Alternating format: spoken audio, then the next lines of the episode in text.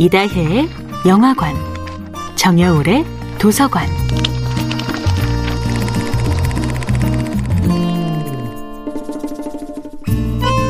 안녕하세요. 여러분과 아름답고 풍요로운 책 이야기를 나누고 있는 작가 정여울입니다.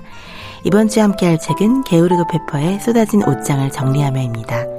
이 책의 저자인 게오르그 페퍼는 자신의 아픔에 의미를 부여하는 행위야말로 치유의 시작이라고 말합니다. 버릴 옷, 기부할 옷, 친구에게 줄옷 등으로 오래된 옷을 분류하는 것처럼 우리의 트라우마도 빛깔과 모양이 다른 옷처럼 각자의 의미를 지닌 이름표를 붙여주자는 것입니다. 슬픈 감정을 숨기지만 말고 얼른 주변의 도움을 구해 적극적으로 부정적인 감정으로부터 해방되는 것, 고통을 자기 파괴에 무기를 쓰는 것이 아니라 고통을 통해 삶의 진실을 배우는 것, 이런 마음이야말로 어떤 첨단 신약보다 마음을 건강하게 만들어주는 해독제입니다. 그는 쏟아진 옷장이라는 비유를 사용하는데요. 왜 어떤 사람들은 심한 스트레스를 이겨내고 심신을 건강하게 유지하는데 어떤 사람들은 쉽게 무너져 버리는 것일까라는 질문에 대답합니다.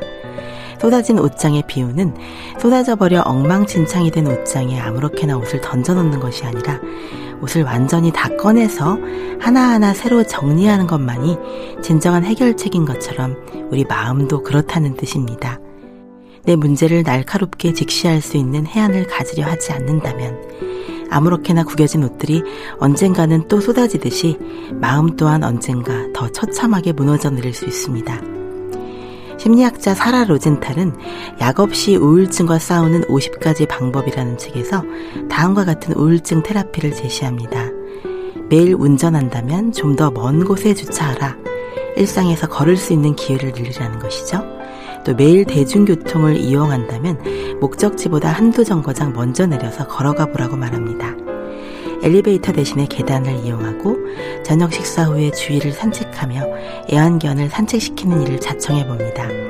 충분한 잠이 우울증 약이 될 수도 있고 마사지나 명상 등이 이완에 도움이 될 수 있습니다. 때로는 하고 싶은 대로 자신을 내버려 두기도 합니다. 자신을 돌본다는 것은 자신에게 너그러워진다는 것입니다. 스스로를 사랑하고 돌봅시다.